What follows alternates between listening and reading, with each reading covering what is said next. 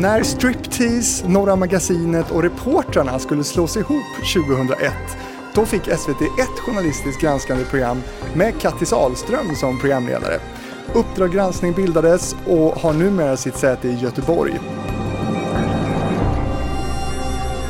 SVT de fick en hel del kritik för valet av Kattis som då kom från underhållningsprogramsgenren, hade precis gjort Eurovision i Stockholm 2000 och kom då till den här typen av program. Kattis själv fick också massor av kritik och hur hon upplevde denna, det kan du lyssna på i TV-fabriken nummer 8 då hon själv berättar om den här tiden. Men du kände igen den här signaturen Daniel? Ja, det var väl mitt andra, andra gissning. Ja. Mm. Precis. För du är ju eh, på TV4 nu och gissade först på Kalla fakta. Mm. Sorry. Ja. Tittar du på Uppdrag granskning? Eh, nej, det skulle jag inte säga att jag tunar in när det dyker upp. Men jag, man ser ju klipp eh, på framförallt YouTube tror jag. Det var kanske någon som har rippat det. Det var inte bra. Men kolla på TV, man ska kolla på den rätta plattformen. Jag vill tänka om du tycker liksom att det är lite nice ibland att kolla på något så här riktigt journalistiskt tungt avslöjande typ? Jo, absolut, det är ju superspännande. Eh, men eh, i ärlighetens namn så kollar jag inte så jättemycket på någonting egentligen. Men eh, det kan absolut slinka ner. Men det här är ju typ det mest prisade vi har i svensk TV.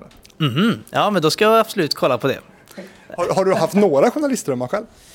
Eh, nej, jag är väl en person som har haft väldigt många olika drömmar och den, det ändras lite hela tiden. Just journalist har jag nog inte riktigt drömt om tror jag. Det var väl, alltså Tintin verkar ha det rätt coolt och gött. Men eh, inte längre än så har jag tänkt på det. Nej. Har du några lik i garderoben? Lik i garderoben, vad betyder det? Alltså, jag, alltså att om jag har något, gjort något dumt? Ja, jag kan granska dig på något sätt och få fram något Jaha, spännande här. Likt Uppdrag granskning. Ja, du menar så ja. Nej, jag tror inte att jag är... Nej, inte vad jag kommer på. Det var inget jättespännande avsnitt tror jag. Inga skandaler alls? Nej, exakt. Jag hade tygblöja när jag var liten. Det är väl ett brott nästan. Varför hade du det? kom in på det. Vi pratade om det jag och en kompis häromdagen. Nej men jag vet inte. Det, var, det är lite märkligt. Det känns som att jag är den enda i min generation som hade tygblöja. Det känns jätteopraktiskt. Vi kommer in på bajs efter en minut snack. Det är ändå helt otroligt. men det är lite hippie-style. Var det dina föräldrar lite så eller? Ja, eller så var det bara en budget, budget-style. Att det var liksom samma tygtrasa. Det kanske, det kanske kan bli ett uh, Uppdrag granskning av detta. Jag vet inte. Ja, eller en direktbiljett till psyko närmsta psykolog. Exakt, snarare det kanske. Men då, då kör vi! Ja, då kör vi. 10. Starta band. Pass på. Starta TV-fabriken om 5, 4, 3, 2, 1. Varsågod. Välkommen då, Uddevallas Daniel Norberg. Thank you, thank you, thank you. Jag är ju från Stenungsund. Jaha, då är vi ju nästgårds ja. grannar. Har du varit där någonting? Stenungsund, jag har bytt tåg där någon gång. Åkt förbi med tåget. Nej men det är väl, eh, det är väl jättetrevligt där. Mm. Det är väl precis mitt emellan nästan Göteborg och Uddevalla, mer eller mindre. Och här sitter du med ditt berömda hår. Thank you! Eller ja, jag, jag, jag har ju kammat det rakt upp. Ja. Vet, vet du hur jag får upp håret så här? Nej. det kan ni ta till er där hemma. Man har saltvattenspray om man har hårpulver, det vill säga, så tar man saltvattenspray och sen så står man upp och ner. Så här som ni inte ser nu, men som du ser. Och sen så fönar man håret. Då står det rätt upp hur man än vill. Men gör du detta? Ja, ja, ja. Det är ett Uppdrag granskningsavsnitt. det här är, du är så spännande person. Vadå, du står alltså på händerna Nej, och kammar? Men jag, jag böjer mig fram som att jag tappat eh, tvålen i duschen, ja. så att säga. du förstår. Ja, men ni ser det framför mig, framför er. Ja. Mm. Men, och så får man, men du, har du någon gång tänkt att du vill ha som mig, snaggat typ? Ja, alltså nej, det har jag nog inte. Mamma råkade klippa av mig luggen en gång när jag var liten, då fick jag panik. Jag har haft väldigt mycket olika frisyrer. Jag vet inte hur spännande det här är, men jag hade ju väldigt långt hår när jag var liksom 15. Då hade jag ner till ja, nästan eh, bröstet liksom. Eh, så, det är det längsta jag haft, men så kort har jag nog inte haft. Är du håröm? tänkte du dra? Aj, aj, aj, nej, nej, nej, nej! Nu drar han i mig här. Nej, jag ska. nej, jag är inte särskilt håröm tror jag. Men är du sån där som är känslig med håret? Om jag skulle rufsa dig nu, hade du hatat mig då? Nej, men jag hade nog tagit upp mobilen och kollat så att det ligger rätt igen. Eh, men du, vi eh, ska ju snacka tv eh, och du kom precis från ett sånt här tv-möte för du gör ju ett, ett ja, helgunderhållningsprogram leder du Det är fint. Det är väldigt fint. Det är super prime time. Det är ju 21.30 fredagar, eh, 22 minuter. Jätteskoj. Var det som du hade tänkt dig? Vad tänker du? Alltså TV generellt? Jag tänker att du kanske är en person som typ kanske har drömt om att få göra ett sånt här fredagsunderhållningsprogram. Ja, så är det ju verkligen. Det är superfräckt. Alltså jag, jag har verkligen drömt om det. Jag har drömt om många saker, men eh, när jag började på Youtube så var det ju ändå, man tänkte ju ändå, såg ju TV framför sig liksom. Så att eh, absolut, det är superfräckt. Och det är skönt också för jag får vara både skojig i inslag, men jag får också vara eh, lite straight guy och, och ha min lugg och komma ut och ha kavaj och se trevlig ut och säga hej och välkomna. Det är gött. Overklig typ eller? Ja, lite så. Ja, eller, jo, verkligen. Jag pratar eh, om det också ofta och försöker intala mig själv, eller liksom påminna mig själv snarare, att eh, det är så sjukt att det här går. Alltså, det känns som att det ska- inte gå att jobba med detta som jag gör och så får jag göra det. Du har kämpat ganska mycket också. Det har jag faktiskt eh, verkligen gjort. Och det ska vi prata om eh, faktiskt. Eh, för att, för de som inte vet vem du är, Mm. tänker jag. Berätta det lite snabbt. här får ni hisspitchen. Eh, jag är 30 år gammal från Uddevalla, en glad och käck kille med lugg.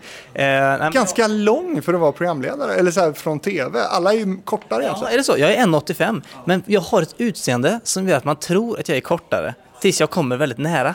Då ser man att jag är lång. Så att det är många som säger det. Jag har också, det är kuriosa nu, jag har också ett ganska bra ansikte. Jag har ett ganska halvrunt ansikte. Eller mycket, jag har mycket ansikte.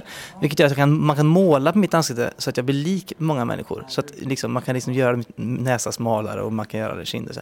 så det är perfekt när man ska göra imitationer. Men det här är inte en del av hisspitchen, vem jag är. Utan eh, jag eh, gillar underhållning, jag gillar musik, jag är lite, inte lillgammal kanske, men jag gillar ju, alltså så här, jag har ett, flera trattgram trattgrammofoner och liksom stenkakor och spelar dragspel och liksom så här. Jag, jag tycker sånt är, är skoj liksom. Och eh, har ju ofta gamla referenser eh, i allt jag gör. Och eh, liksom, Hur gammal är du mentalt? Nej, men jag vet, ibland tänker jag att det vore så gött att liksom växa upp. Då kanske inte jag hade slått igenom på samma sätt, men om man typ hade fått vara med på liksom Hasse och Tage-tiden och nästla sig in där, det tror jag hade varit väldigt gött. Och då har man en ganska lång, med tanke på att det är en tv-podd då, eh, ganska lång eh, horisont i, i tv. Då kan man jobba med tv ganska länge. Nu vet man ju inte hur det blir med tv riktigt framöver. Eh, så. Eh, det, man kan ju inte säga så här, jag ska jobba med tv i 30 år till. Det kunde de säga, men det kan inte jag säga. För man vet inte hur det blir. Nej, men det är väl ändå i den riktiga tv-tvn, broadcast-tvn, där den, den största publiken finns ändå rent till antalet. Ja, så är det kanske. Jo, men så är det nog. Men till exempel när jag gör de här melloparodierna så når jag... eh, Jag vet inte om jag når... Jo, det gör jag nog. Når fler ändå, tror jag. Och det gör jag i mitt vardagsrum. Ja, men det är ju häftigt, det ska vi också snacka om. Eh, men är hiss, är hisspitchen klar där? Ja, den är fruktansvärt lång. Det är en lång history. Det är liksom, eh, vad heter den? Empire State Building. Och sånt. Ja. Men eh, man kan väl säga så här att, att det som gjorde dig eh, jättekänd från början det är ju de här Melodifestivalsparodierna eh, som blev superpoppis. Över två miljoner tittare har de väl på, på och du har säkert någon totalsiffra på det också. Ja, det är faktiskt mycket mer än så. Det är ju, ja men se, se, jo, årets har nog 2,2 miljoner tittare och sånt där. Det är ju inte unika i och för sig. Men det som har mest tror jag har typ 8 miljoner. Och eh, jag tror att det är över 30-40 miljoner totalt på dem. Eh, så det är ganska många Globen på varandra. Det är, det är ju fräckt, men som sagt det är inte unika tittare. Det är inte 40 miljoner liksom indier som sätter utan det är ju Who knows? XL, ja man vet ju inte. Men, eh, nej, men det, är väl, det är jättefräckt och det, det märks ju att det, det slår ju väldigt eh, brett och stort de där. Det är ju superfräckt. Du sa att du tittar inte så mycket på tv. Kan inte du ta oss med på en dag i ditt liv vad gäller dina mediekonsumtionsvanor? Nu ser du jätteobekväm ut. Nej, nej, jag tänker på att luggen står rätt när jag ska. Nej, men okej, en vanlig dag. Det, det hemska är ju då, eller hemska, men jag har ju laddat ner TikTok. Och det här är ju då en app som är, det händer så mycket i den appen så att det är omöjligt att stänga ner den. Så att går man in där så fastnar man liksom. Och det är högt och lågt, väldigt roliga sketcher, väldigt platta sketcher, folk som dansar dåligt, folk som dansar bra. Men det är ju tyvärr en vana som jag börjat med, att jag börjar dagen med att kolla TikTok. Ehm, och där kan man fastna, tyvärr. Men eh, och sen så kollar jag ju som vanligt liksom, eh, ja, men Aftonbladet och eh, jag kollar på Expressen och försöker hänga med på olika sätt sådär. Sen arbetar jag och tittar inte i mobilen eller på datorn. Vi pratar bara media, konsumtion här. Ja, men det är nog, jag fastnar nog mycket i mobilen och sen så, men jag har faktiskt skaffat, eh, faktiskt, jag har skaffat eh, TV nu. Så jag har, eh, jag har TV och jag tittar på TV på kvällarna. Men igår när jag kollade så var det ingen bild, det var bara ljud. Och så var det något märkligt program, det var någon som mycket sådana ljud. Så jag förstod inte vad det var jag tittade på. Och det var inte textat heller, så det var mest ljud och svart bild. Men jag ska försöka lösa det ikväll när jag kommer hem. Är du teknisk? Nej, jag hatar teknik, men jag har ju tvingats bli ganska duktig på det. Jag klipper ju mycket och sådär, det, och det är jag ganska duktig på. Var klipper du? Eh, I Final Cut heter det, Final Cut Pro. Ehm, men jag, du vet, så här, jag har en kompis som jag alltid ringer så fort det är någonting. Eh, och jag, jag får liksom panik när det gäller kameror och inställningar och ISO och liksom allt vad det heter. Men, vilket är konstigt för jag har gjort så mycket själv, men jag, jag tycker det är jättejobbigt. Jag stänger lite av så fort det handlar om teknik. Då fokuserar jag på annat. Finns väl typ inget vidrigare och mer irriterande än teknik som inte fungerar, det är väl det. Nej, det, det är ju exakt så är det. Nej, jag tycker det är väldigt eh, jobbigt. När du tittar, vad hade du velat att det var på tvn om du hade haft bild? jag tror att det går att titta på något sånt här, eh, eller jag vet inte vad jag tittade på, men jag tror det var något, eh, det var något sånt här eh, Neandertalarna, Ja, det, var, det, det handlar om något gammalt bara. Jag älskar ju, det, jag är väldigt eh, arkeologiintresserad. Mm, så det, det sånt tycker jag är spännande. Jo, det är min medievana. Jag tittar väldigt mycket på Youtube och då tittar jag mycket på eller, guldgrävning, och arkeologi och eh, fossiler och sånt där. Ja, säger du, ser helt chockad ut. Ja men det är väl spännande. Jag, jag, jag tyckte att det var ganska coolt när jag såg, jag tror att det var, kan det ha varit Aktuellt faktiskt häromdagen när de berättade om att de hade hittat en ny massgrav utanför Uppsala. Ja, just det. Det såg jag faktiskt. Mm, jag har inte varit där och grävt än, men jag, jag hörde om det. Den var liksom inte så jättegammal kanske, men den var ändå lite konstig grej. Liksom. Verkligen, men jag gillar ju saker som är eh, helst väldigt mycket äldre. Alltså, jag, det ska vara gammalt. Och eh, alltså, jag vill ju hitta en skatt, det är ju min absolut största dröm egentligen. TV är skitkul underhållning, men min största dröm är ju att egentligen att hitta en skatt. Alltså så, gå runt och och se att det blänker till någonstans och hitta det. Så jag, jag tittar mycket på klipp när folk hittar ska- skatter eller letar efter skatter. Jaha, men alltså va? det är som att det ska komma någon skattkarta då också som du får följa eller? Nej, men jag tänker att man får väl känna efter och liksom... eh, Man känner väl där är bra läge att gömma skatt på. Men det, ja, det är min dröm. Underbart. Eh, 2010, då söker du i alla fall till Idol och kommer åtta i eh, Idol. Och nu är du då programledare efter Idol då på fredagskvällarna i, i TV4. Eh, 2010 tänker jag, när man, när man sitter och funderar på 2010, då tänker man gud det var ju inte så länge sedan. Och så kommer man på att det är tio år sedan. Ja, och jag har ju... Jag ser ju inte mycket äldre ut, men jag är ju ändå tio år äldre. Så att eh, jag vet, jag sökte till Idol för att jag, jag vill... Jag gillar ju musik och då tänkte jag att det är det man ska... Då ska man väl bli idol, liksom. Eller så här, det var väl det, det var naturligt liksom.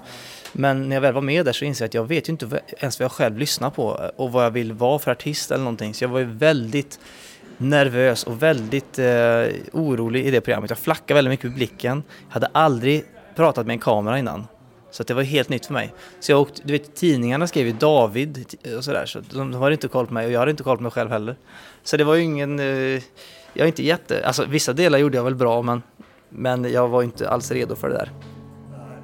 Men, men, men du har inte släppt musiken för nu är du i något nytt projekt. Ja precis, nej men jag, jag älskar ju musik och musiken är också en stor del av uh, Mumbo Jumbo. Där skriver vi ju eh, all eh, musik, jag och min brorsa. Ehm, och så har vi en kompis som heter Robin som producerar det. Det är väl, väldigt kul. Och vi släppte en låt nu som heter eh, Anders Tegnell. Hörde du den? Den är bra. Gå in och kolla på den. Den ligger på topp 19 på Youtube just nu i alla fall. Så det är bra. För när världen står utsträckt svetsad hand. Tegnell, Anders Tegnell, var vilken man. Men det, ja, det, musik är skoj. Jag började dagen med att spela lite dragspel idag också. Mm. Kalle på Spången körde jag. Fin låt. Men det är, jätte, det, det, är, det är svårt att placera det. Jag sitter och f- liksom, för du, du känns eh, ganska så här ung också. Och sen så är du gammal också. Mm. Jag vet, men det är för att jag... Ja, men jag, jag vet inte. Jag tror, att jag, jag tror det handlar om att man konsumerar mycket gammal underhållning. Eller inte så gammal underhållning, men, men underhållning som kanske inte var för mig egentligen när jag var yngre. Typ, ja men, ja, men typ att bara kolla på liksom eh, Hasse och Tage och Galenskaparna. Det är ju egentligen fel generation. Så. Men det är ju det som jag har mest tittat på. Och gamla låtar liksom. Och sånt där. Morfar, och alltså mycket dragspel och nyckelharpa hemma liksom och munspel. Så man har ju växt upp med det också. Mm. Men Vi ska inte lämna idolen tänkte jag. Jag, jag måste bara fråga dig vad, vad du har för relation till Jay Smith idag. Oj, vi har inte mycket generation, generation, eh, relation, jag och honom. Det är ingen som har det. Han vann ju Idol det Ja. året du tävlade. Ja, det. tog han vägen? Nej jag, jag, nej, jag vet faktiskt inte.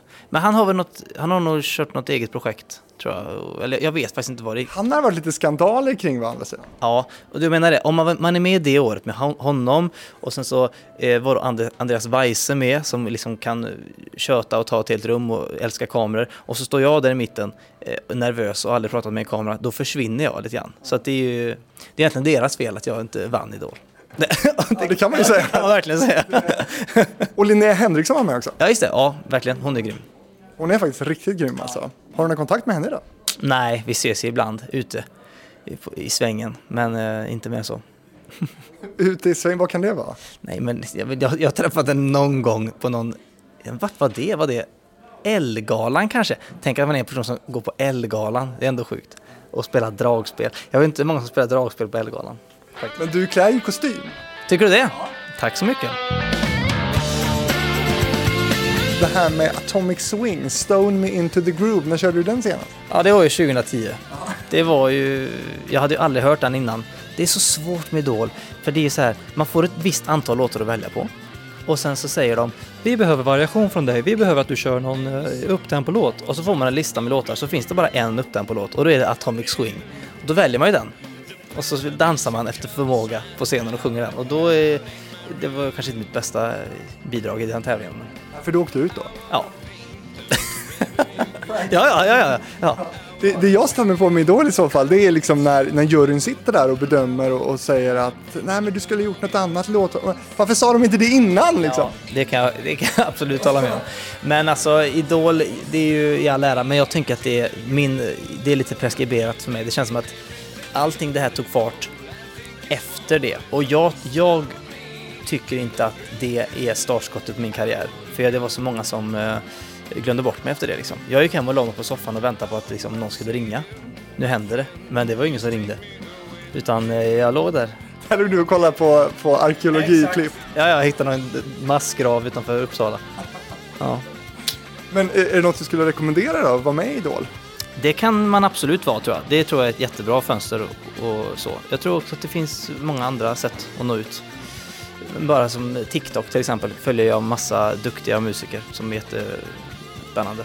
Men det finns, det, Idol är inte alls dumt, men det finns många. Det låter som en SVT. det finns flera forum för musik. Ja.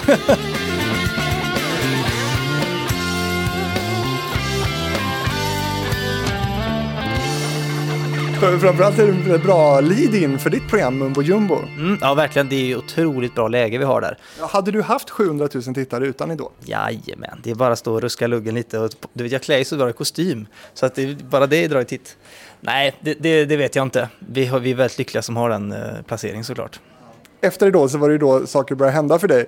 Eh, Och då snackar vi ju inte gammel-tv utan på, på YouTube då. N- när kom du först i kontakt med YouTube? Kommer du ihåg det? Eh, jag vet att min kanal startades 2006.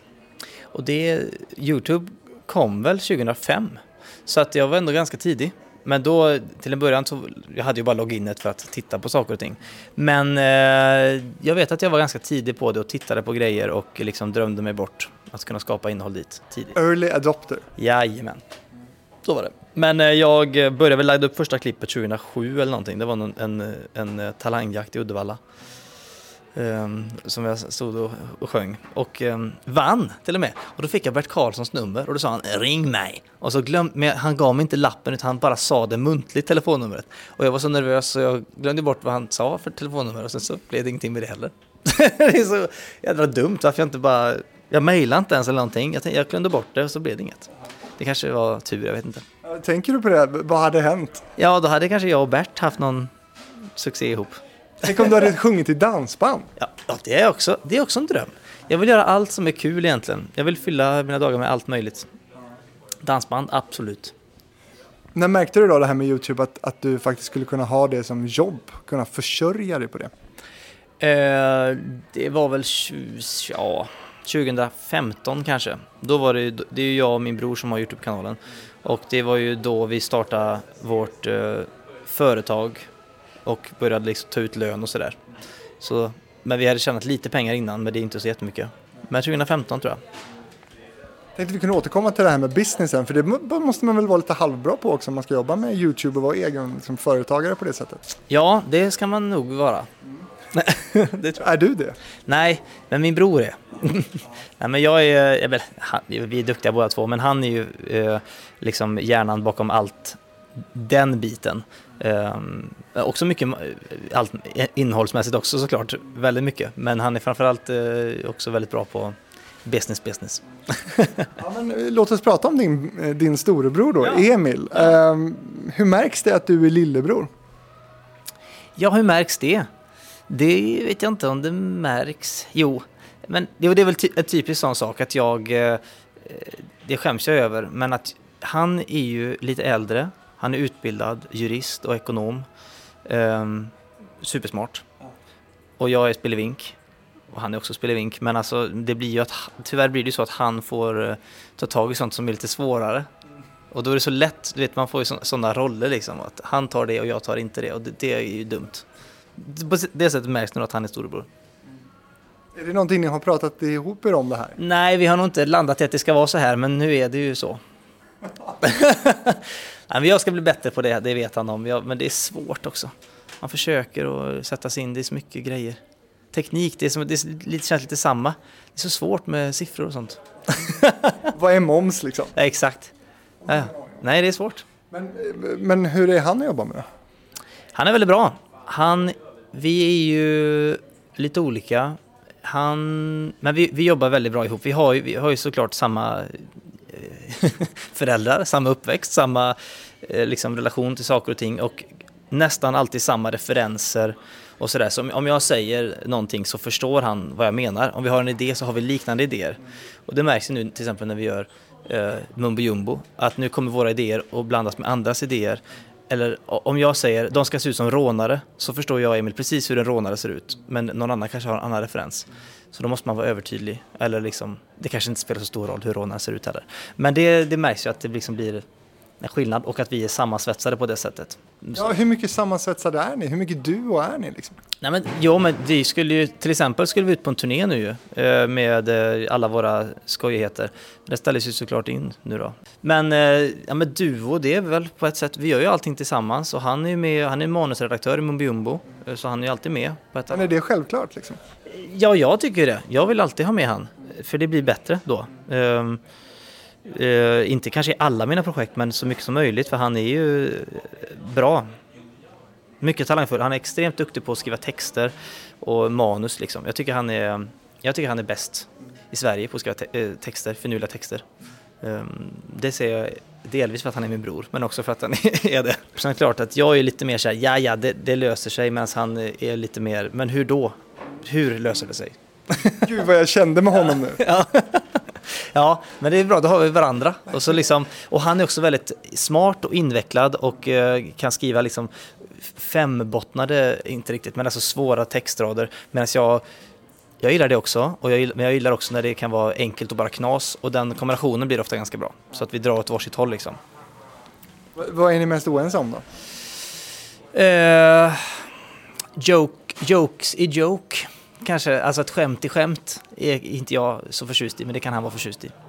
V- vad betyder det? Nej men typ, eh, om det är typ, ja, gud nu vet jag inte hur jag ska förklara det, men om någon kommer in eh, och så är det skämt, skämtet är att någon har en rolig mössa på sig.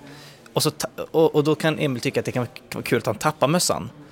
Eh, Men det är ju inte det vi ska skratta åt, att han, att han fumlar med sin mössa, utan att han har en mössa på sig. Det, det är inte som att han alltid tycker det, men ibland vet jag att vi har haft sådana diskussioner. Jag tror inte Emil är ett stort fan av jokes jokes heller. Nu känner jag att jag hängde ut honom. Han, vi har nästan alltid samma humor. Är du självvalt den lite mer publika av er? Eh, ja, både och. Alltså jag startade Youtube-kanalen, det var jag som var framför först. Eh, och eh, Emil liksom var med på skrivandet. Liksom. Och sen har, har de rollerna bara blivit starkare och starkare. Jag, jag, jag tror Emil också hade kunnat vara mycket mer framför om han hade kunnat gjort det från början liksom. Men det är svårt att vända också och när, och när det börjar gå bättre och bättre så är det ännu svårare liksom.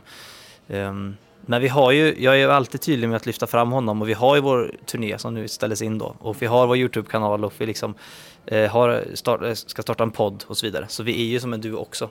Men sen tror jag det är bra att man har, att man är sig själva också, separat. Varför ska du också starta podd? Därför att det är skoj. Jag kan också prata, det märker du väl?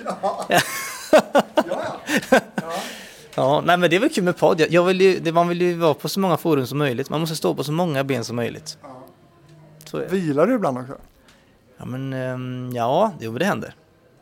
Det har hänt.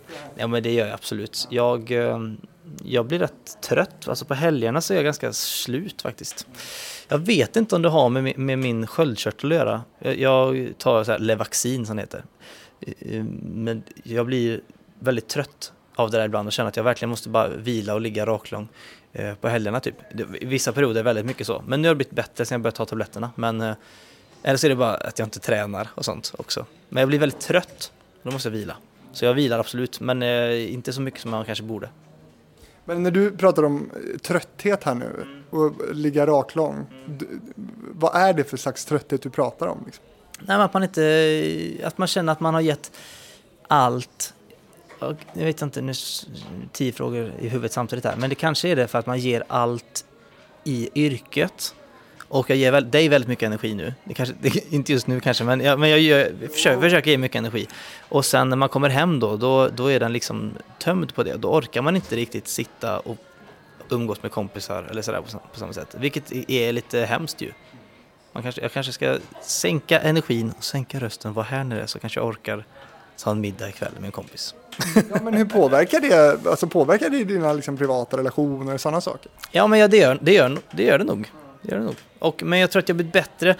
Um, ja, I början av min karriär så gjorde jag um, så bra jag bara kunde i alla led och släppte inte iväg någonting förrän det var det bästa. Liksom. Och det blev man väldigt trött av. Men nu försöker jag hitta en balans och hitta liksom rätt nivå för när det räcker och när det blir bra nog och sådär.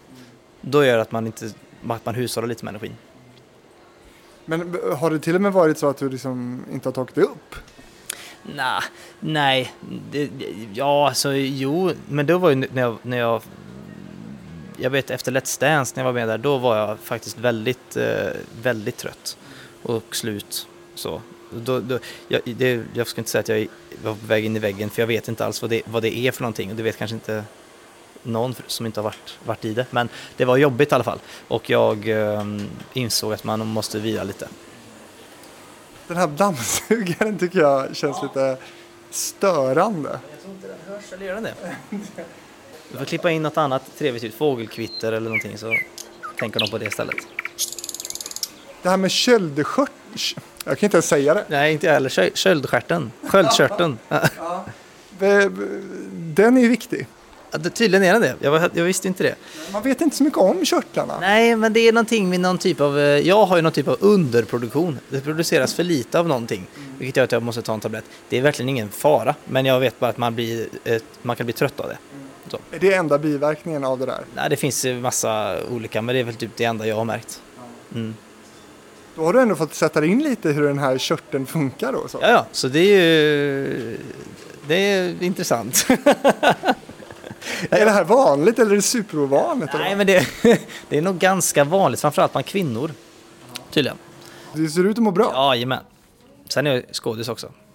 Nej, jag skojar. Men du är inte orolig. Nej, verkligen inte. Vi måste bara reda ut det här nu. Ja, ja. Nej, men det är lugnt. Men jag, det, det har nog inte så mycket med den att göra, utan mer bara att man ger mycket energi i sitt yrke och vill att allting ska bli så bra och kul som möjligt och att man bara blir trött på helgen. Och herregud, de flesta är väl trötta på helgen, antar jag. Ja, så det är inget konstigt med det. Nej. Men då kanske du också har lidit av så här prestationsångest och sådana saker. Absolut.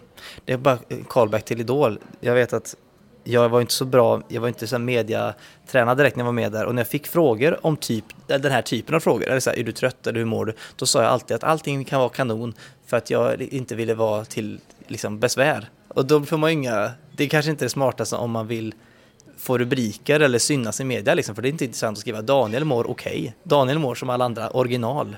Det är ingen bra headline liksom. Jag bara kommer tänka på det nu. Men eh, ja, Jag ljuger inte nu heller, jag mår bra.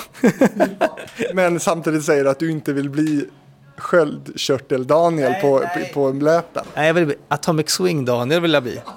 Idol-Daniel, tack. Storm Me Into the Groove är en bra låt dessutom. Ja, ja, absolut. Den är kanonbra, men eh, inte för mig för tio år sedan. I Hitfabriken. Så plötsligt är du i Mexiko och står på en arena för 60 000 pers och sen direkt från det eh, så sätter du ett plan och så åker du till Tokyo och så gör du någonting och sen så sticker du till New York direkt därifrån. Du åker aldrig hem emellan utan åker till New York för du ska spela in den här videon till den där nästa singeln som ska komma på nästa album.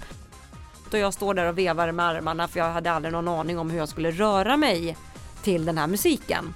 Så då åkte vi till New York och spelade in en video där. Jag åkte till eh, London och spelade in lite videos där. Jag var, jag var helt skräckslagen, ska jag säga. Jag var så rädd för alltihopa. Jag trodde inte det var på riktigt. Sen höll jag på att svimma och sen skrek jag bara rakt ut. Så då tog jag ju mitt straff. Eh, så jag fick samhällstjänst. Och jag tror att, att eh, det finns ett liv efter detta också hos Gud. Och Jesus är Guds son. Ja, det tror jag. Fredrik Rahlstrand träffar det svenska musikundret i Hitfabriken. Lyssna på Spotify, iTunes och Acast. Vänta! Det börjar ju nu! Melodi nummer tre. Samir Bunke och Viktor Visp. Baka kaka. Bakarna får hata, det spelar faktiskt ingen roll. För vi ska baka kaka som är enorm. 2014, eh, då började det komma ut alltså, parodier på Melodifestivalen. Eh, hur kom du på det? Eh, alltså jag minns faktiskt inte hur det var första idén. Vi gjorde ju en parodi 2014 ja. Nej, men, vi, vi hade gjort massa knasiga grejer innan som inte alls hade fått någon spridning. Och sen så eh, till slut så testade vi att göra, vi skojade om Melodifestivalen och då märkte vi att det, det flög ju jättebra. Och det är ju så att det är mycket lättare att skämta om någonting om man kan förankra det i någonting. Liksom. Att det här det är många som, som bryr sig om Melodifestivalen, tycker det är bra eller tycker det är dåligt och då är det tacksamt att skämta om. Och vi har också hittat ett ganska bra sätt att göra det på, tycker jag. Det kanske inte alla tycker, men vi är ju inte, det är ju inte dem. Alltså om jag klär ut mig till liksom Jon Henrik så är jag inte Jon Henrik utan jag är ju Jojk, eh, Jojk, Jojk Henrik eller vad nu hette vår parodi. Det var kanske inte det roligaste namnet men man är som en, en, en, en annan person och vi skämtar om hur låten låter snarare om hur den karaktären är. Liksom. Så att det, det är väldigt så här eh, konfliktfritt vilket kan vara ganska skönt. Ja, men är det ett sätt för dig att, att, eh, att kunna göra det här? Eller vadå? För det är klart att man tänker ju att det är en direkt parodi på Jon Henrik. Jo, det är, men det är det ju. Men, men, ja, men i mitt huvud tänker jag att jag är inte Jon Henrik, jag är den andra killen som, som, som sjunger om det här. Du är konflikträdd också. Ja, väldigt. Jag tycker inte om konflikter alls. Det är ju fel då att vara liksom mumbo jumbo och klä ut sig och eh, som gärna ska vara lite vasst och sådär. Eh, men jag hoppas att folk fattar att det är på skoj. Det är inte lätt att skämta idag. Nej, det är det kanske inte. Alltså jag... Nej, men ehm, nej, det är svårt. Man vill ju vara, jag vill ju bara vara omtyckt egentligen. inte bara omtyckt, men jag menar, jag, man vill ju inte vara dum. Jag vill att folk ska skratta och tänka åh, det var kul och jag blev inte upprörd. Det vore det bästa. Men typ, nu ska vi göra liksom Filip och Fredrik på fredag nu då. Um, och jag gillar ju dem jättemycket och tycker de är kul. Men jag gör ju Filip Hammar, jag, jag, jag, gör ju, jag, är så, jag är inte så bra imitatör så jag kan liksom inte göra Filip Hammar så att han är lik utan jag får bara hitta på hur min Filip Hammar är. Och då, liksom, då hoppas jag verkligen inte att Filip sitter och tänker är jag sån där? Och så att han blir sur på mig. Det skulle vara jättejobbigt. Jag vill bara att det ska vara kul. Har du varit med om det då, att du har blivit konfronterad efteråt? Nej, för det, det är ju inte på den nivån. Alltså, det är ju inte taskigt liksom. Det är ju bara på skoj, det är ett humorprogram. Men eh, jag tror att min tröskel är mycket lägre än många andras kanske. Att jag blir nojig. Hur hade du reagerat då om någon hade konfronterat dig med något? Nej, Jag vet inte, jag hade ju bett om ursäkt och stått bara knän och... Nej, jag vet faktiskt inte. Nej, men... Går det att vara rolig på ett smart sätt utan att vara liksom tillräckligt edgy om du förstår vad jag menar? Ja, ja, jag tycker det. Jag, jag tror absolut det. Jag, jag tycker egentligen, inte pratar inte om mumbo nu, men så här, att vara hård eller liksom vara grov, det kan jag ty ibland tycka var en genväg till skratt. och säga liksom olämpliga saker och sådär. Det är ju, är ju smartare, tycker jag i alla fall, att kunna vara rolig och få folk att skratta och vara helt, eh, liksom, att det bara är skoj. Typ melloparodierna är ju sådana liksom. De sjunger om, liksom, de sjunger om dreja liksom, drejning. Det finns ingen som kan bli arg för det och det är kul och den får liksom eh, två och en halv miljon visningar. Det håller.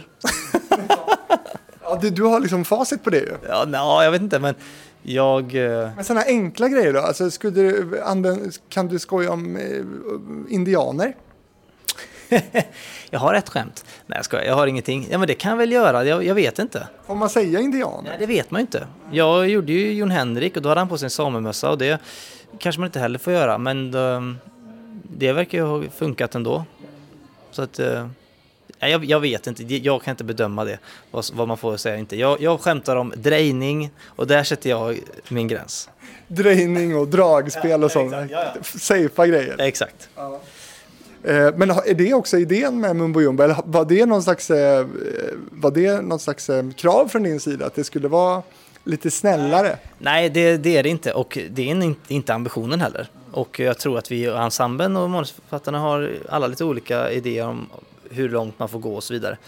Men eh, jag- ing, jag, jag kan inte svara för de andra, men min förhoppning är inte att folk ska bli ledsna. Det vore jättetråkigt. Det, Har du sagt stopp för några grejer då? eh, nej, men jo, lite halvt sådär har man ju ändå markerat. Och det gör ju alla åt, åt olika håll. Det kan vara att någon markerar åt andra hållet och säger att vi måste ta i lite mer, annars blir det inte kul.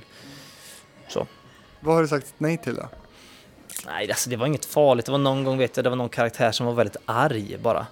Eh, och det kanske låter jättebanalt, men jag tycker det kan vara lite jobbigt att se på folk som är för arga för länge. Att det tar mycket energi, typ. Var det Joakim Lamotte? Nej, nej, men det var, det var liksom, eh, det var bara en sketch när någon var arg och då sa jag det blir lite för mycket argt. Det är liksom inte, kan vi få in drejning på något sätt istället? Vad händer om man drejar och är arg istället? Ja. Men det är ganska roligt. Det är en rolig paradox i dig då att, att du är sådär konflikträdd och, och, och, och på något sätt då balanserar på den här fine line. Men vi skämtar ju om Tegnell till exempel och sjunger att han är liksom eh, att han har död blick eh, och att han eh, är som Jesus med synfel och sådär. Alltså jag, jag, jag, tycker det kanske är lite dumt att sitta och säga att jag är superkonflikträdd när jag gör det här programmet Mumbo Det är inte ambitionen är inte att det ska vara mellanmjölkigt alls. Det ska vara bra, det ska vara ibland jättesmart, eller i alla fall smart och ibland bara liksom trams. Det är ambitionen med programmet och eh, eh, ibland blir det vast och ibland är det inte, vast. Liksom. Vad har du för relation till Melodifestivalen då annars? Att det är ju ett kul program, absolut. Ehm, ibland är det bra, ibland är det inte så bra, men jag tittar ändå. Jag gör ju för sig parodierna, då tittar man ju mycket. Jag, jag tittar mest och kisar och ser liksom, vad, är, vad kan man göra på detta liksom? Kan man få in drejning? Nej jag ska. Nej men eh, det är lite så. Man kisar ju liksom och tittar på det. Vad, har du liksom, vad kan du tänka dig att, att göra med det programmet för egen del? Hade du kunnat tänka dig att, att tävla i Melodifestivalen? Ja, kanske. Eh, det, det kanske. Alltså, jag, Har det varit tal? Nej, eller nej, jag har väl fått uh, förfrågan. Eller inte förfrågan officiellt, men liksom om man ska testa eller liksom söka in något. Men eh, just nu är det annat som är roligare typ. Man får liksom... Man kan inte göra allt, allt, allt samtidigt. Men eh, någon gång kanske. Har du någon låtidé? På vad den ska handla om? Drejning. Ah, där har vi det. Yes. Men, men har du eh, ledat Melodifestivalen då? Ja, det också. Jag kan göra allt möjligt. Jag kan ta alla roller i det programmet. Publiken också. Nej. Har det varit tal om det då? Nej, inte vad jag vet.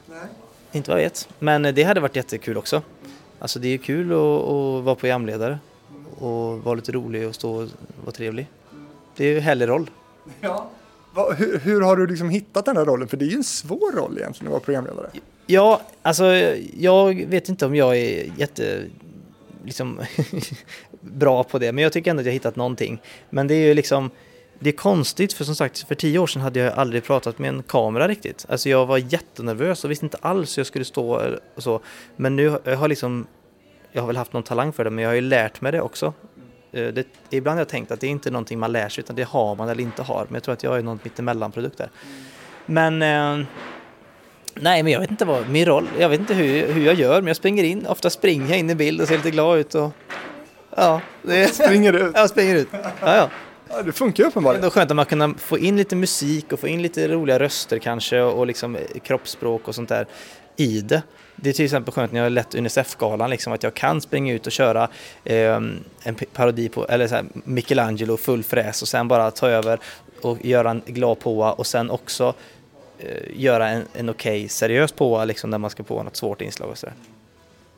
Det är väl det som är konstformen. Liksom. Ja, men jag, ja, jag, jag, ni får bedöma om det funkar eller inte. Jag, jag tycker att jag har skött mig okej i alla fall. Du och brorsan, ni är kopplade till något som heter United Screens. Ja, Berätta vad det är för sammanhang. Det är väl egentligen ett eh, Youtube-nätverk är de. De gör nog mer än Youtube också, de har kanske de har nog poddar och sånt också. Men de är väl, i korthet är det ju att de hjälper dem att hitta samarbeten. Eh, och hjälper dem att få ordning på sin Youtube-kanal och så att allting funkar. Vad, vad har de kunnat ge er? Nej men de har ju säljare till exempel, så de fixar ju samarbeten. Så att vi kan eh, tjäna några pengar. Det är väl det framför allt. Och sen så, eh, vi gjorde till exempel en humorserie på SVT via dem. Så de producerar den. Och så. så att de gör ju mycket. Och, sen, och då är det också de som ordnar att, att helt plötsligt så sjunger du en låt om tacos och så är det Santa Maria som betalar det. Och så där. Ja, exakt. Grubblar i din matbutik helt utan någon plan? Det där tycker jag är så himla spännande. Hur funkar det egentligen? Hur det funkar? Nej men, eh, ja antingen så går ju Santa Maria direkt till oss eller så går man till dem. Men, eh, eller vilket företag nu det än är. Och sen så kommer man överens om vad man ska göra. Men vad, då ringer alltså en marknadschef från Santa Maria till dig och säger du, eh, Ja, så kan det vara. Ja. Och då säger jag bara hallå, hallå, säger jag då. Och sen svarar de hej, hej och så berättar de vad det gäller. Och så lyssnar jag. Och sen så kommer man överens om någonting. Och så kör man. Och sen så eh, ger man då efter kampanjen är klar så ger man, skickar man statistik och så vidare så att de ser hur väl kampanjen gick. och hur många sådana förfrågningar får du varje månad? Eh, nu är jag ju under karan, eh, karantän, Freudian slip, Kara, karens med TV4. Så att nu gör jag inga sådana. Men eh, de dyker upp ibland. Hur ser den karensen ut? Eh, det är väl att man inte får... Oj, nu ramlar kyparen här. Jag slog ut framtänderna. Nej, men eh, det är väl i korthet att jag inte gör reklam under tiden då Mumbo sänds. Alltså bara under, inte innan och efter heller. Ja, innan och efter får jag göra det, men eh, under tiden, det är väl också, ja men de pushar ju mycket för det liksom, fyran, så att det blir konstigt dubbla budskap liksom. Kallar du dig själv för influencer förresten? Ja, man får väl göra det ibland. Det, men det är jag väl. Jag är väl det. Jag gör ju inslag, eller inslag, jag gör grejer på, på nätet och får betalt för det. Det är väl influencer. Men just det, jag frågade hur eh, många sådana här eh, förfrågningar får du om samarbeten på en, på en månad? Nej men det, åh jag vet inte, det är jätteolika. Ibland är det mycket, ibland är det mindre bra, mindre mycket. När man är med i, om man har varit med i någonting eller om man har gjort något stort klipp eller så, som får lite svung, då kan man ju få frågor. Och, men, men, vad handlar det om ungefär liksom?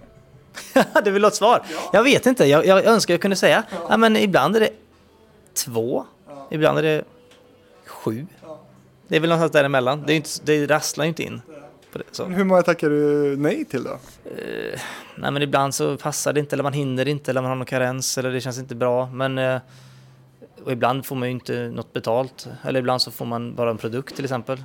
Och det är kanske inte är aktuellt. En bil typ kanske? En bil, det, har du något sånt så tar jag det gärna. Nej men jag har inga problem och eh, det, är- det är liksom Jag vet att det är lite sådär, får man sälja sig, hur mycket kan man sälja sig och sådär men Jag upplever att folk inte bryr sig så mycket. Alltså på, på det sättet att de tycker att det är dumt. Tvärtom, jag vet att till exempel, det är väl gammal referens, men när Clara Henry gjorde samarbete med eh, ett eh, mensskyddsmärke så var det hennes eh, följare jublar liksom för att det var så bra match för att hon också ofta om mens. Så det är liksom, och det känns som något helt nytt. Det har man ju tänkt att så kan det inte vara, men så kan det vara. Så om jag gör med liksom tacos eller om det nu kan vara något annat så är det liksom, det är väl en härlig match, jag älskar tacos. Ja. Ja, nu gör du ju det när du har fått eh, den matchen. Jag älskar tacos innan också. Men som det, om vi tar då den här tacos-låten, vi kan lyssna lite på den här förresten, hur den låter.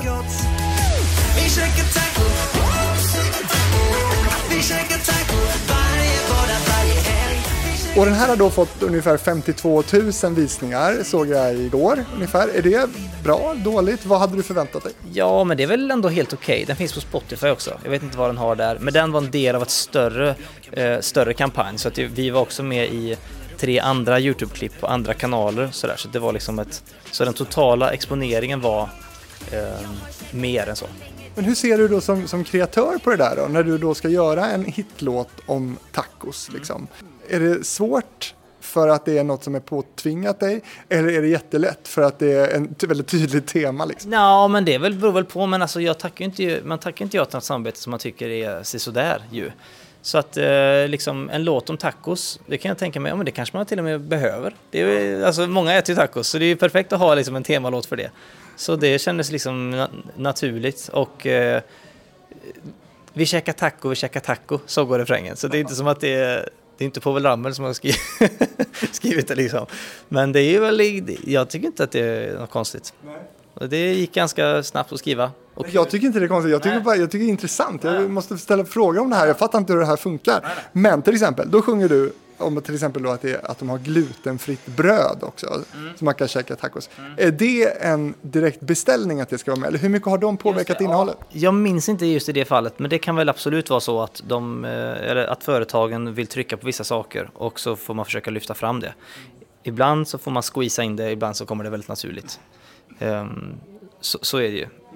Det, det, det, det skönaste är ju när man hittar ett enkelt sätt att få in någonting. Det känns ju jobbigt när man måste squeeza in det. Då är det bättre att göra det här klippet är i samarbete med detta och så handlar det inte om det. Och så säger man bara i slutet förresten, eh, vi tackar företaget för detta, för att ni kunde sponsra den här videon och gå in och köpa den här produkten. Det är ju liksom, då gör man så. Men det, det, det branded content, het, det är väl egentligen att man inkorporerar eh, för, alltså produkten i innehållet så att det blir en sömlös övergång där. Och Det är ju det, det, är det bästa för företaget och för innehållet kanske också. Hur sätts priset? Ja, det är väl på efter eh, visningar och vem eh, som är avsändare, liksom hur poppis man är, antar jag.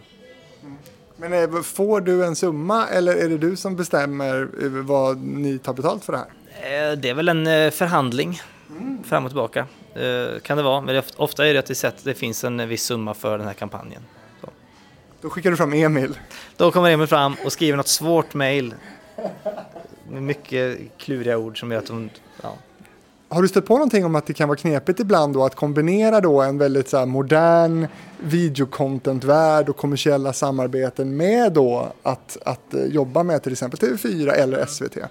Ja, alltså jag tror att det, fun- det funkar ju uppenbarligen att göra många, många olika saker samtidigt. Så länge man håller sig inom de här liksom, karenserna och eh, försöker vara, göra bra underhållning så spelar det ingen roll var man är, tänker jag. Jag tycker det är bra att man finns på må- många plattformar. Jag har ju en TikTok också nu till exempel, så jag finns ju där också. Med 106 000 följare eller något sånt där. Eh, Så att jag försöker spela brett. Möter du då ibland att, att det finns åsikter om att, att sådana här branded content-grejer, att det är fult eller inte så fint? Mm, nej, egentligen inte. Alltså, jag eh, hade inte hört om det innan och jag vet att mina idoler inte gjorde det. Jag vet att till exempel Macken-gänget fick ju förfrågningar om de kunde göra Roy och Roger till en stor... Eh, Alltså de här ben, bensinföretagen, de budar ju över varandra. Det var enorma summor, men de tackar tackade nej. Av, antar jag då, liksom, nej, det här ska inte vara... Det här är underhållning, det är inte, handlar inte om pengar, typ. Eh, men eh, jag eh, liksom... Eh, jag tycker att det är, jag tycker att det är okej. Jag tycker att det är lite um, trångsynt att säga att man måste sitta och vara svår och inte tjäna pengar på det man gör. Ändå. För det blir ju också en bra låt. Till exempel tacolåten. Det är inte som att det är, liksom, är dåligt. Jag tycker inte det. Vi lyssnar på den igen här.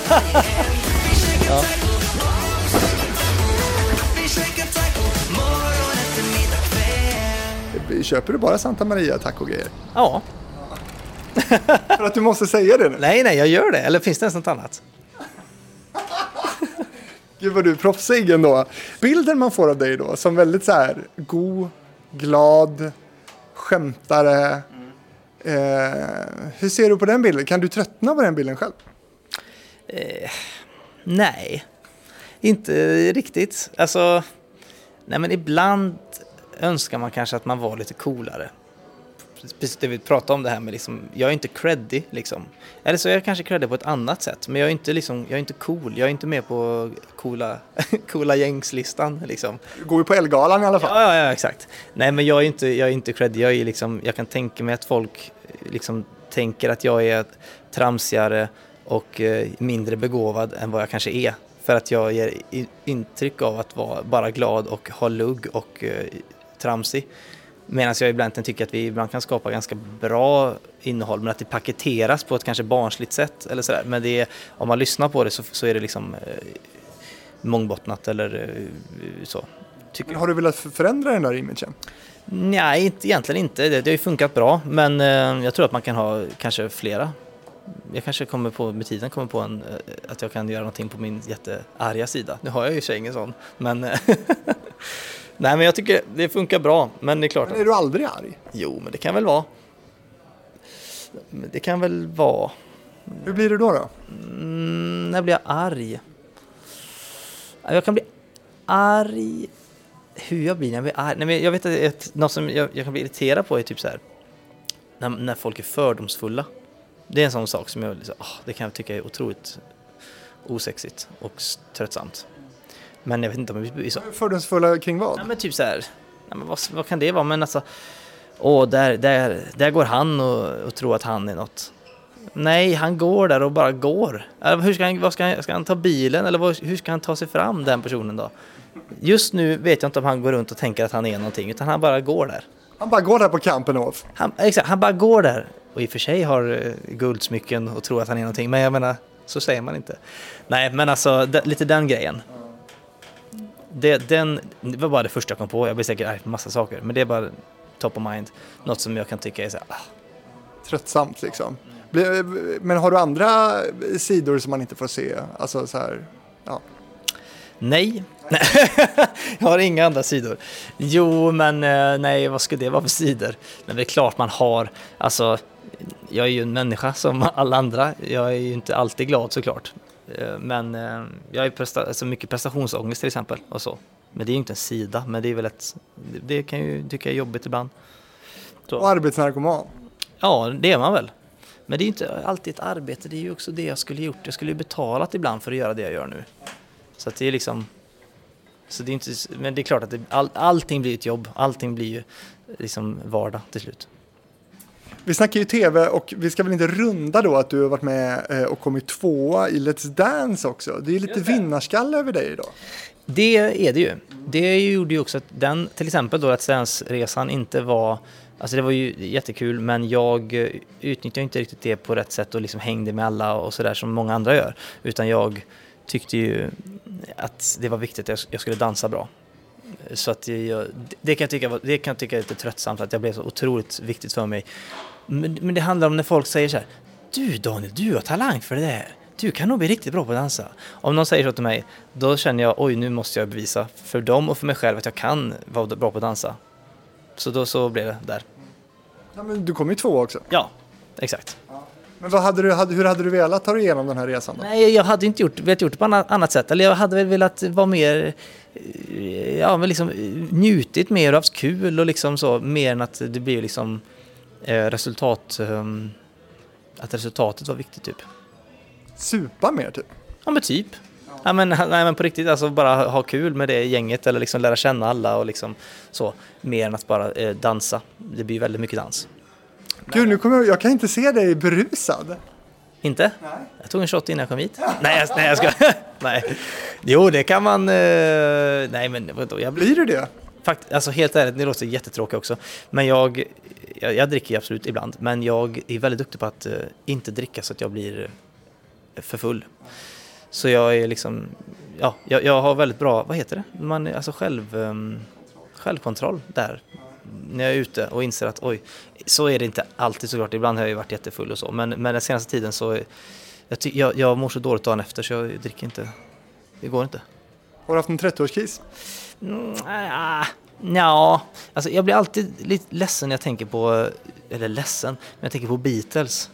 För de var ju så jäkla duktiga. Och de var ju, de liksom var ju färdiga med Beatles när de var typ 29 eller någonting. Det kan jag tycka är så här. Fan, jag har inte skrivit en Yesterday än liksom. Nu är jag 30. Jag, ja, det är tröttsamt. Ja, men sådana åldersperspektiv är ju jättekonstiga. Ja, när man inser att folk, och liksom Billie Eilish typ, vad är hon, 16? Åh, och hennes brorsa är liksom 20 och proddar världshits. Det är ju knäckande. Men du har ju gjort en låt om Santa Maria och tacos. Ja, ja, den kommer vi ju slå utomlands också så inom kort.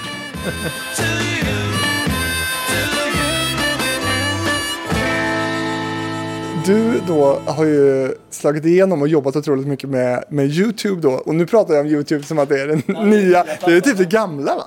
Ja, det är ju TikTok nu vet du. Ja, det är TikTok nu. Men i alla fall, eh, går det ens att jämföra det du gör i gammel-tv med det du gör på YouTube? Ja, men det gör det väl. Det är ju underhållning, det är ganska rappt tempo, det är, eh, ja men liksom det ska vara skoj. Men det, det skillnaden, den största skillnaden är att det är så många, många fler på tv. Ju. Många fler kockar, men också att man kan liksom säga så här, jag vill ha en stupstock och så är det någon som bygger en stupstock åt en. Det är ju väldigt bra. Det, jag hade ju, hade jag, jag och Emil hade ju byggt, liksom gjort digitalt en stupstock, eller bara du vet, gjort något i papp. Jag har ju byggt så mycket i papp så att du anar inte. Det är, så, det, det är liksom budget, allt har ju varit budget, men vi är väldigt duktiga på att fuska, så vi får att se det ganska lyxigt ut ändå. Men på tv gör man det på riktigt. Har, har ni sagt då, nej men fan det gör ju jag och Emil. Eh, ja, men typ så ibland. Ja, men ibland, ibland eh, så går ju saker och ting lösa digitalt otroligt mycket snabbare och billigare. Till exempel om, du, om man ska sitta, eh, en person ska sitta framför ett julbord till exempel och prata, så kan man antingen duka upp ett julbord och offra massa djur eller veganskt eh, kött för det. Eller så tar man en bild på ett julbord och lägger den i förgrunden och lägger lite blur på den bara, så den är ofokus liksom. Så får du 84% av effekten för noll kronor. Så har vi gjort ibland. Du skulle även vara ekonomiansvarig för Mumbo Jumbo. Ja, men typ, om skämtet inte är att jag ska liksom äta korven eller peta på korven, det ska bara vara där. Det ska vara en person som sitter framför ett julbord. Då behövs ju inte eh, riktig korv.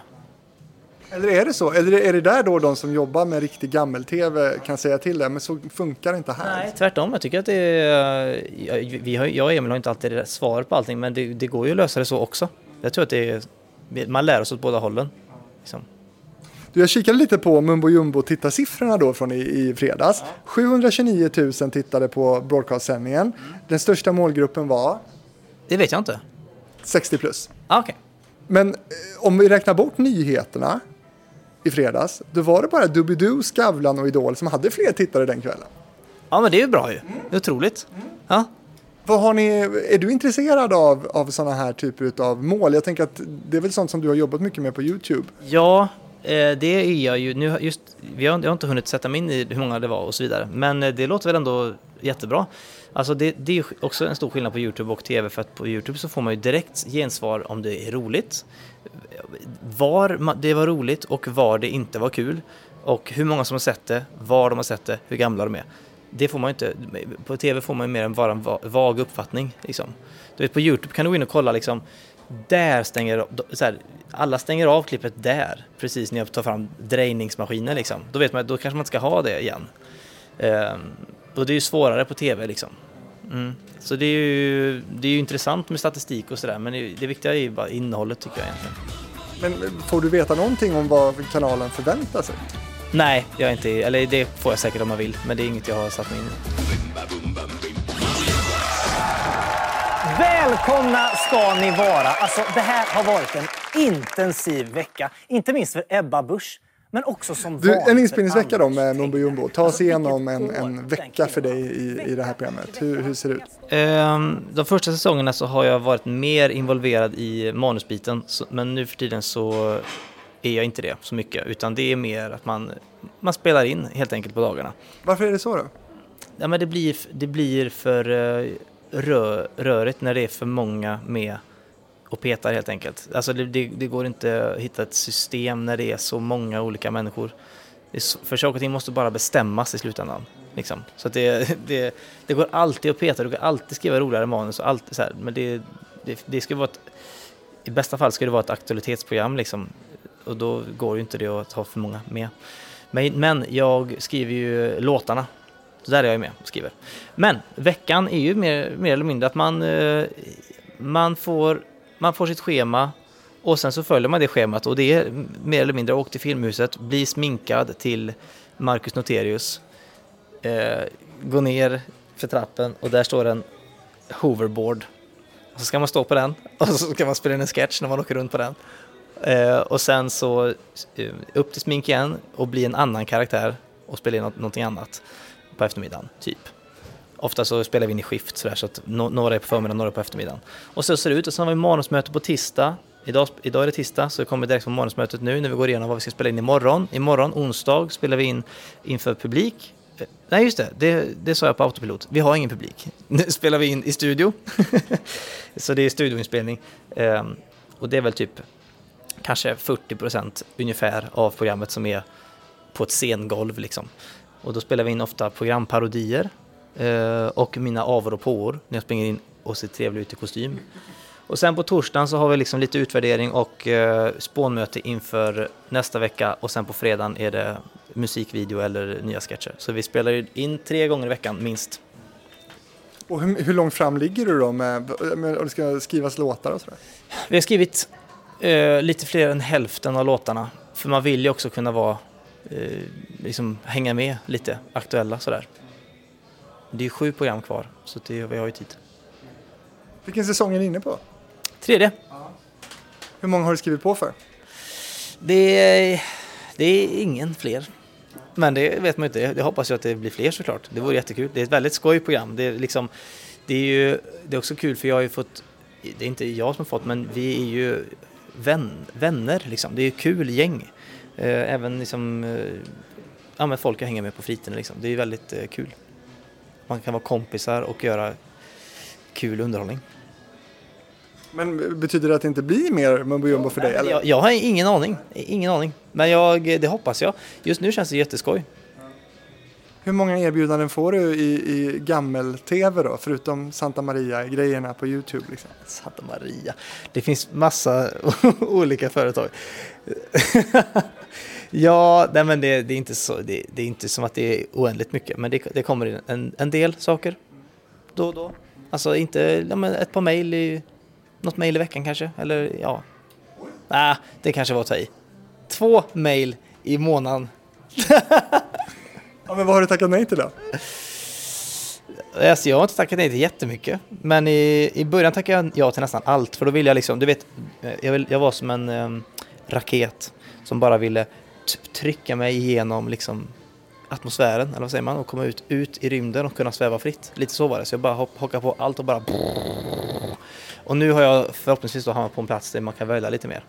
Så att eh, nu, nu tackar jag nej till sånt jag inte känner att det passar eller hinns med eller känns roligt. Kan du ge något ex- konkret exempel på vad du har tackat nej till?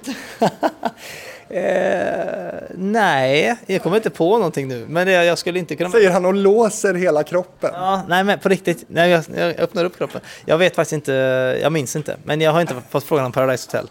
Men sådana program är jag inte så intresserad av alls. Men det värsta är att jag fattar ju varför man tittar på det. Det är ju kul med reality och folk som knasar. Och det är liksom, även på YouTube tycker jag att det som funkar nästan bäst är reaction-videos. Och det är ju så knäppt att det är så. Jag skäms över att det är så.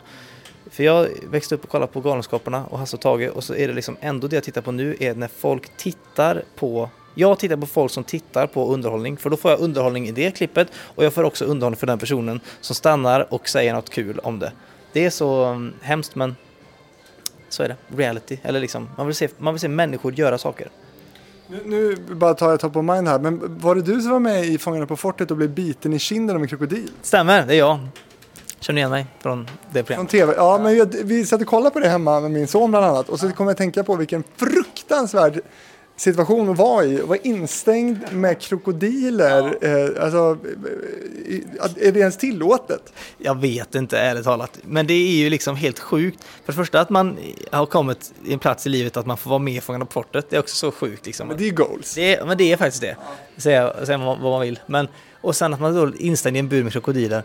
Det är ju för knäppt. Och så blir man biten. Jag frågade innan så här, bits de? Nej, nej, nej, svarar Gunde liksom. Supersjälvsäkert. Och sen kom jag in och så bits den ändå. Det var ju inte farligt, men det är mer att Men berätta, ta oss, ta oss dit nu. Vad hände egentligen? Men man får på sig en liten groddräkt där och ska simma in eh, under ett väldigt smalt trångt utrymme med galler. Du simmar liksom med huvudet uppåt så här mot ytan och så simmar du så har du galler ovanför ansiktet. Hur luktar det? Det luktar krokodil. Tygblöja luktar det. Nej men så att man, man, man simmar omkring där och det, det är ganska hemskt och så ska du putta någon nyckel där. Och så är det då krokodiler runt omkring. De är inte stora men det spelar ingen roll för det är krokodiler. Man ska inte simma med krokodiler. Det är liksom det man, man skulle, det minns man när man var liten, man ska akta sig för krokodiler, kvicksand och sånt där. Ormar? Ja men typ ormar. Så att det, det, det, det är mycket som säger emot, Kro- kroppen säger ju ifrån så att säga. Men då, ehm, då blev jag biten. Och Det var verkligen ingen fara, men det, Men vad hände då? nej men den nafsade till. Och så fick jag lite, blev jag lite rädd och så, och så gick jag ut. Hur kändes det då?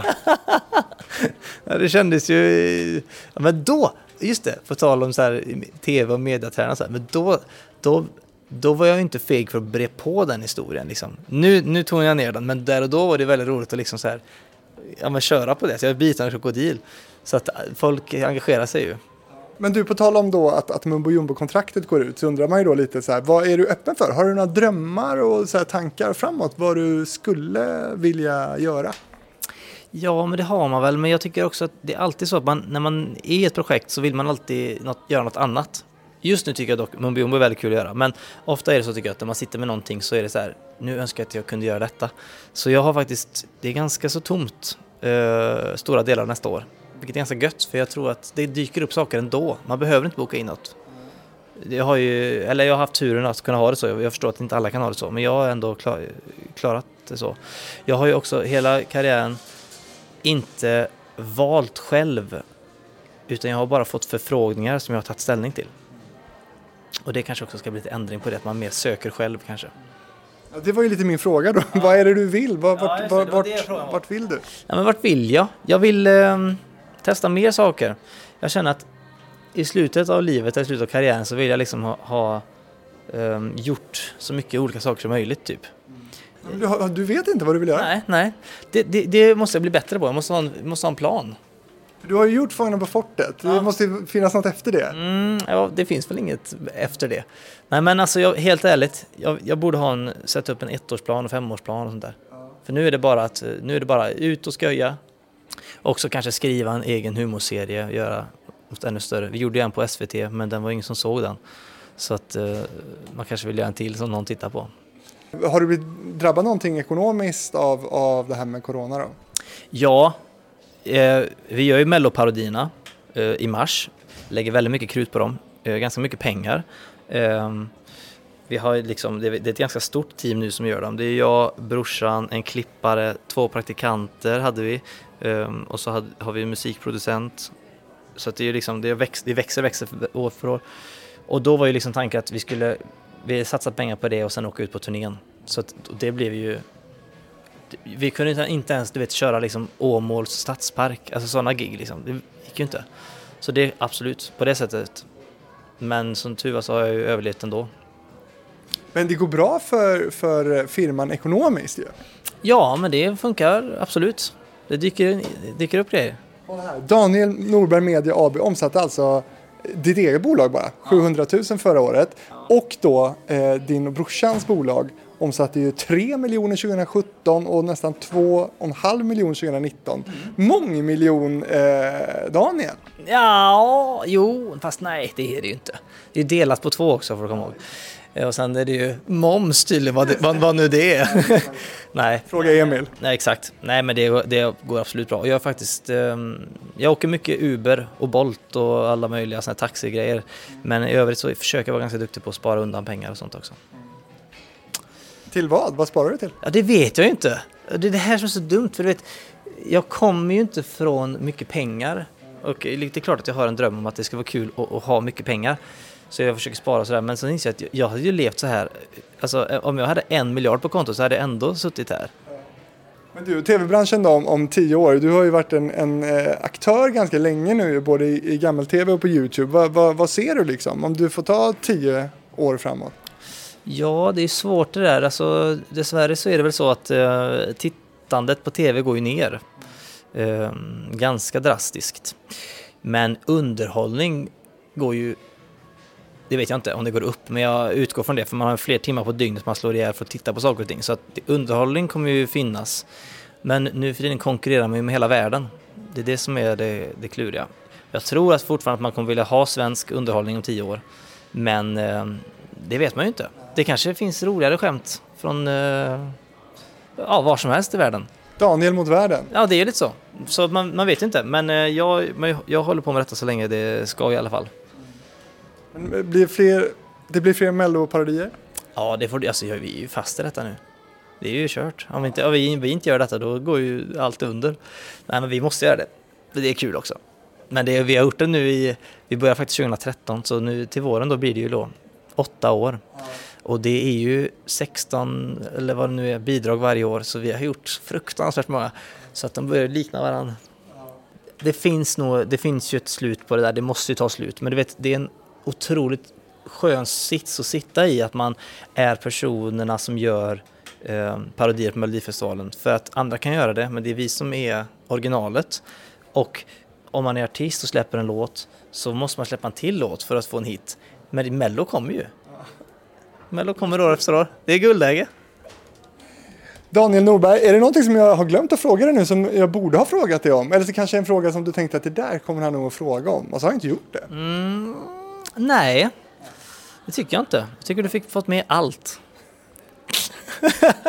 Tygblöjor, drejning och melloparodier. Ja, exakt. Vi landar där. Ja. Eh, Du som lyssnar på det här, eh, vill du komma i kontakt med mig då gör du det på fabrikspost.gmail.com. TV-fabriken finns ju såklart också i eh, sociala medier. Då är det Instagram och Facebook jag pratar om, inte TikTok och sånt där modernt. liksom. Nej, alltså helt ärligt så tror jag att TikTok är ju, det är bra alltså. Det, det, det, man tror att det är trams och bara liksom 12-åringar som dansar. Det är det också.